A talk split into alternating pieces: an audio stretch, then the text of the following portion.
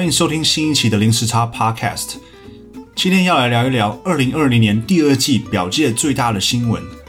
劳力士、百达翡丽等知名手表大厂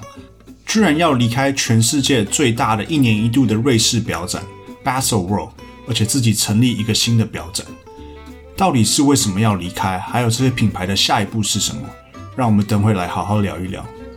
今天还要带你探索今年2月的时候，国外最大的劳力士论坛 Rolex Forum 上史上最多人讨论的文章，知名澳洲手表 YouTuber Horology House 居然在卖假表，而且受害者超过数十人。这个文章48小时内超过了30页的评论，而且有20万人的点阅率。今天要来带你聊一聊这个故事的前因后果。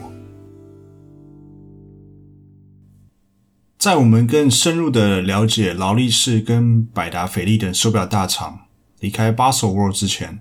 我们先来了解一下 Baselworld 这个一年一度全世界最大并且历史最悠久的表展的规模，还有表界的地位。Baselworld 这个有百年历史的珠表跟表展，是每年春天在瑞士 Basel 这个城市的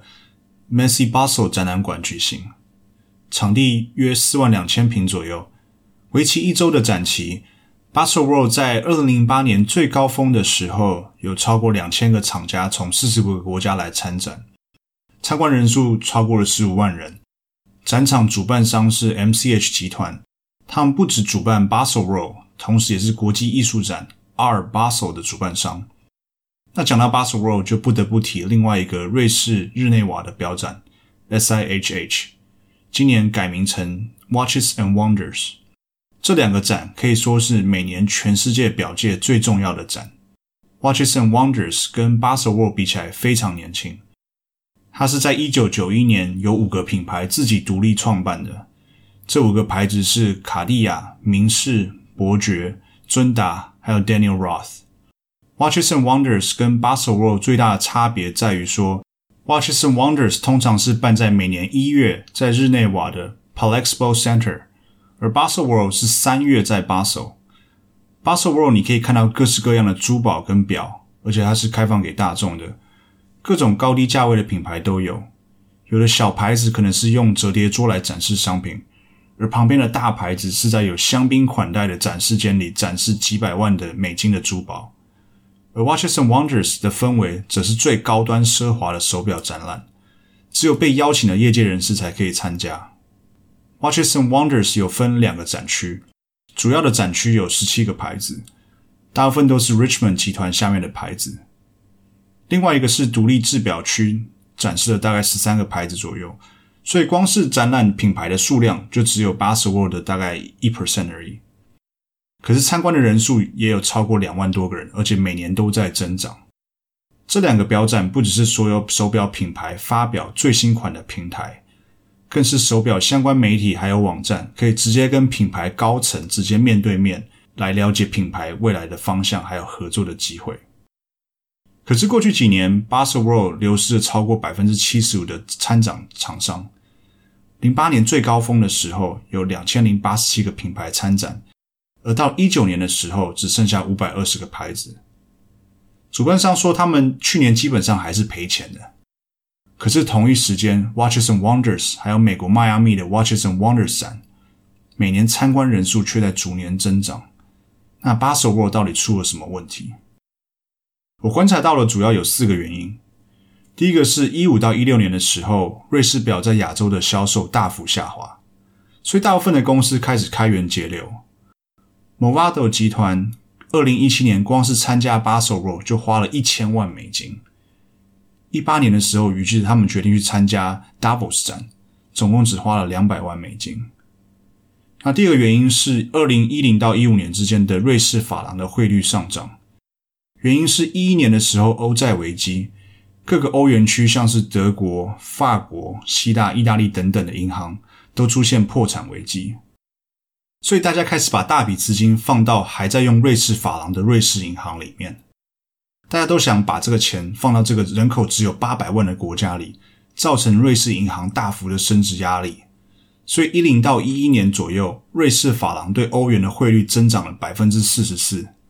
这也代表着瑞士本地的成本突然飙高 44%， 给当地的所有企业造成非常大的压力，也大幅降低了大家想来瑞士观光的意愿。这也让本来参展就非常昂贵的 Baselworld 变得让许多小牌都无法负担。周围的餐厅饭店每年到了这个时候更开始漫天叫价。有一个叫 Terry Betterich 的人说，他70年代就开始每年都来参加 Baselworld，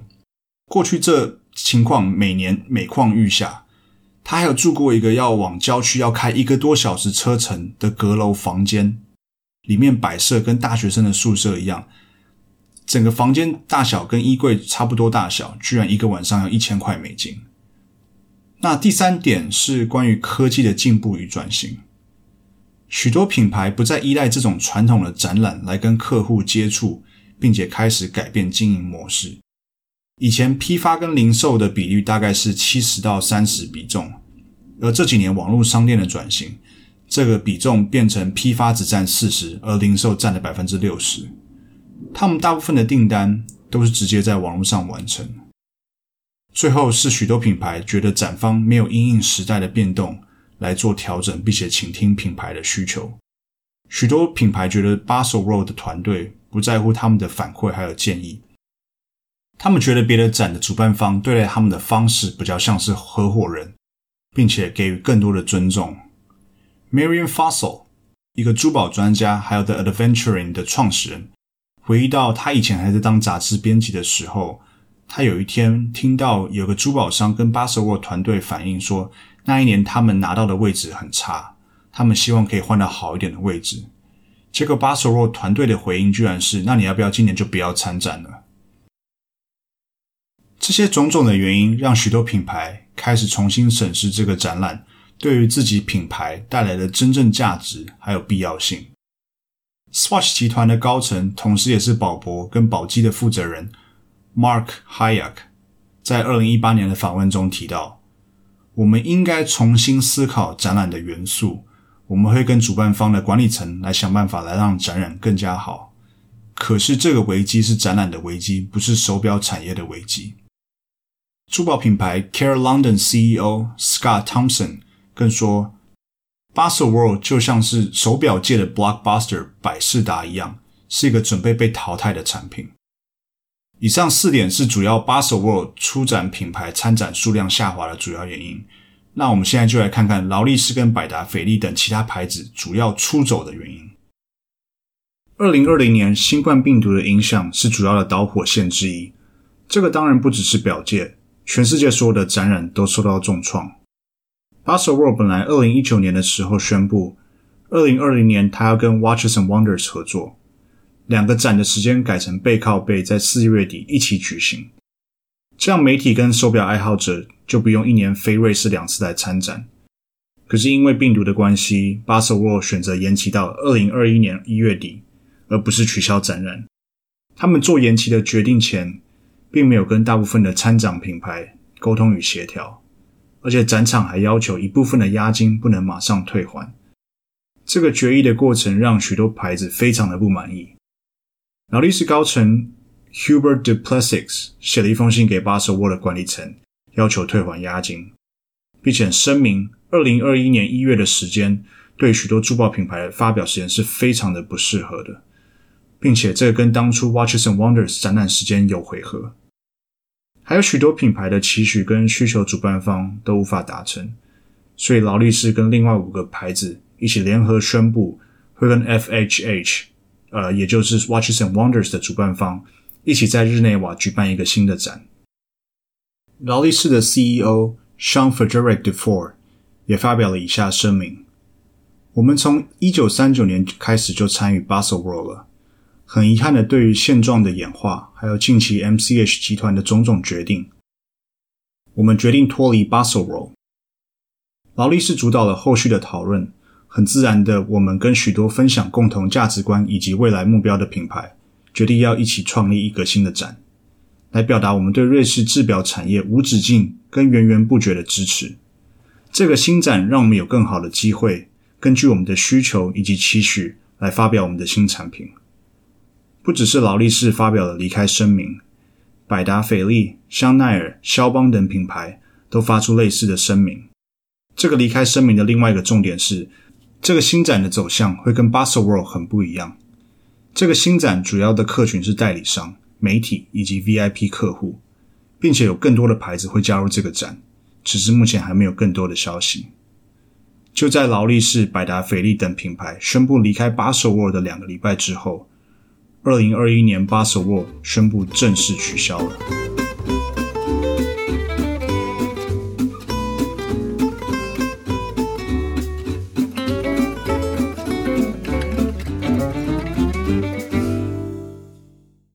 接下来让我们来聊聊外国劳力士论坛史上最多人浏览的文章。今年1月底2月初，劳力士论坛上有一篇文章在短短的48小时内有超过30页的评论，并且有超过20万的点阅率。这一篇文章并不是讨论今年劳力士的新款或是什么间谍照，而是因为有名网友花了 29,000 块澳币跟知名澳洲手表 YouTuber Horology House买手表居然买到了假表，于是决定上网分享给大家，让大家不要再上当受害。让我们来聊聊故事的前因后果，还有网络上的讨论内容。今年1月31号，网友 IamGook 发表了一篇文章，关于他的朋友花了 29,000 块澳币跟知名澳洲手表 YouTuber Horology House购买了现在市场上最火红的2018年新出的 116500LN 或是俗称的陶瓷黑面 Daytona。 虽然他听到价钱就知道不对，这只表可是现在市场上最热门的表，基本上全新的都要这个价钱再加个3000块美金。可是因为这个人是 Horology House， 他的 YouTube 在网络上非常有名，他觉得以他的名声应该不会有什么问题。结果卖家收到钱之后，开始以各种理由开始拖延时间，拖了2个半月之后才把表寄给买家。也因为拖了这么久，买家开始怀疑卖家的公信力，于是就去鉴定了手表，果不其然是一只假表。于是他把整整2个半月的时间的对话内容全部公布上网，并且跟他朋友的116500陶瓷白面 Daytona 做的比较，很明显的看出了许多差异性。可是这些细节说真的，除非你是专家或者是收藏家，同时间有2只一模一样的表可以在旁边做交叉比对，不然你是真的很难分辨出真假的。那这篇文章为什么在短短48小时内有20万人浏览，主要的原因有几个。第一个当然因为是他是知名的 YouTuber， 他的全名叫 Chris Ashley， 他的频道 Horology House 在这个事件爆发后有关闭了一段时间，可是目前还有将近7万人的订阅。最讽刺的是，他还有一支影片在教大家怎么样分辨假的劳力士。他不只在 YouTube 上有一定的影响力还有订阅者，他还是澳洲2个最大的手表脸书社群 AWBSS， 全名是 Australian Watch Buy Swap Sale， 还有 AWF Australian Watch Forum 的管理员之一。 AWBSS 脸书社群有超过18000个会员，所以这个事件爆发之后，许多人担心手上的表是不是有没有什么问题，于是开始在社群上分享这篇文章，开始讨论细节。可是其中一位管理员马上把文章锁住，禁止讨论更多内容，而理由是希望两方的人都有机会陈述自己的说辞，所以希望让 Chris 有一段时间可以出来厘清这个细节。所以可见他在澳洲表界人脉还蛮广泛的。这篇文章一出来之后，许多人开始跳出来自己陈述自己的受骗经历，还有人等了3个多月还是没拿到手表。这篇文章现在已经有超过52页的讨论，可是在中间20几页的时候，有人统计了一下，目前在网络上站出来表示受骗的人数就超过了10个人，诈骗总金额已经超过了12万澳币。第二个让大家很踊跃讨论的点是他跟买家之间的沟通，他拖延时间的战术跟流程基本上都是一样的。以下是从网友 IamGook 分享的买家跟 Chris 的谈话内容，他把整个完整 WhatsApp 内容的对话档都有放上网，我之后会在我的网站上分享，有兴趣的朋友可以细看他所有的内容。一开始 Chris 非常积极跟友善的频繁的回简讯，买家付完了钱之后，他说他马上就会寄出，然后提供了一个追踪码。过了几天之后，买家发现这个追踪码居然无效，那这时候 Chris 声称说这个系统出了问题。那这时候买家还没有起任何疑心，因为这才刚刚过了几天，而且 Chris 的名声很好。之后过了几天之后 Chris 说这个表其实是被邮局弄丢了，他现在在跟邮局的客服联系，看要怎么样取回这个物件或者是退费。这个时候2个礼拜已经过去了，买家开始有点失去耐心，于是要求退费。可是 Chris 要求再给他一点时间，他要想办法再找一只一模一样的表给这个买家。之后他坚称他突然想起来，他银行保险箱里面有一只一模一样的表，可是保卡上是他儿子的名字，所以如果买家不介意，他到时候可以把这只表拿来转卖给他。然后他说他不再相信邮局寄表了，所以他决定开始跟卖家讨论说可以在哪里碰头，并且把这个表当面拿给他。可是每次讨论的时间都是几周以后，或者是问买家接下来的旅行计划，说他到时候在哪里可以跟他碰头，方便把这个表拿给他。可是到要确认细节的时候，他的手机就会有问题，或是临时又有什么事情。就这样前前后后过了1个月，买家还是没有拿到他的手表，而且还有整整1个礼拜没有回复买家的讯息。刚好这个时候是澳洲森林大火，他号称他在帮他朋友处理火灾问题。他说他朋友不止房子烧了，连狗都烧死了，所以讯号很差，他没有收到他的讯息。买家听完之后当然也于心不忍，又给了他1个礼拜的时间，让他专心处理火灾的问题。结果一拖又是2个礼拜，这次他说是他妈的房子也烧掉了，现在忙着帮忙跟他妈妈还有保险公司讨论后续。最后终于在整整2个月之后，他把表寄到买家的父母家。买家拿到表之后马上发现这个表盒不是专门给 Daytona 装的盒子，而且保卡上没有专卖店的店名，只有卖出的日期。所以他马上把这个细节跟 Chris 反馈，并且跟他说他会拿去 AD 鉴定，如果不是真的手表他会马上报警处理。那 Chris 的解释是说这只表是他从一个水货商那边拿来的，然后水货商声称这只是 AD 买来的。至于劳力士盒子有4种尺寸，它只有中型的，所以如果他觉得他的盒子有问题，他可以马上再寄另外一个盒子给他。然后保卡的话他也不确定为什么没有卖家的店名。当然最后买家要求退费， Chris 要求先退 50% 的钱给他，剩下的钱他要收到表之后才能退给他。买家这次学乖了，坚持要全额退费之后才会寄表，不然就去报警。这时候 Chris 又开始故技重施，说他现在账户里面没有这么多钱了，要等另外一只表卖掉之后才可以把这个钱退给他。买家最后妥协，让他先退22,000澳币，剩下的7000块可以让他收到表之后再退。买家最后收到金额退款的时候，离一开始付款的时间已经整整过了2个半月的时间。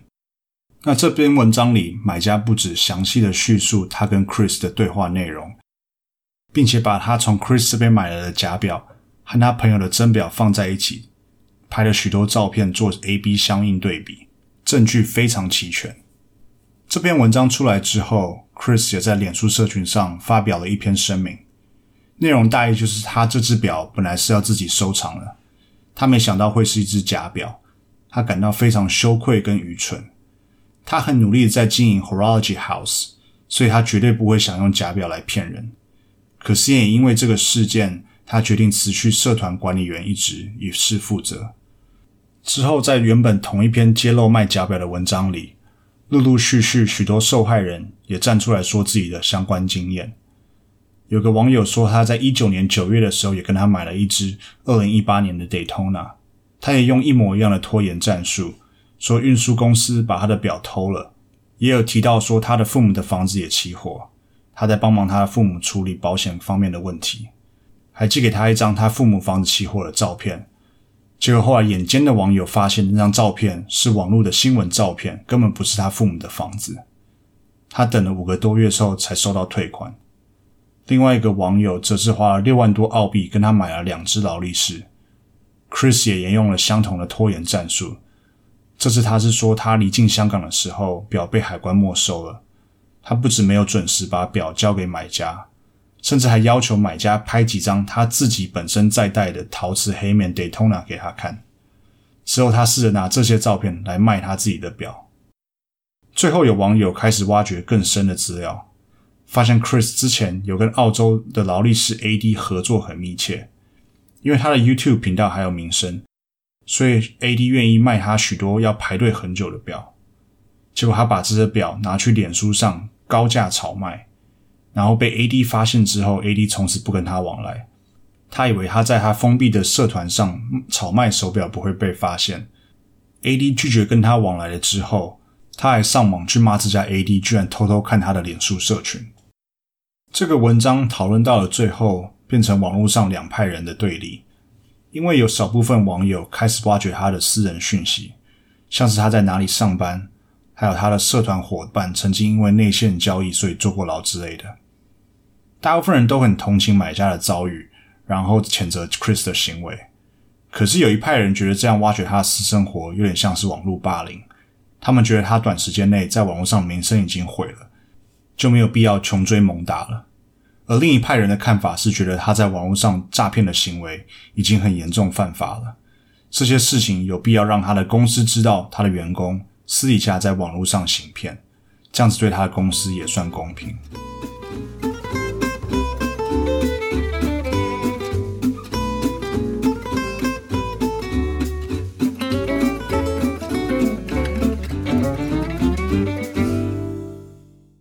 谢谢收听今天的零时差 Podcast。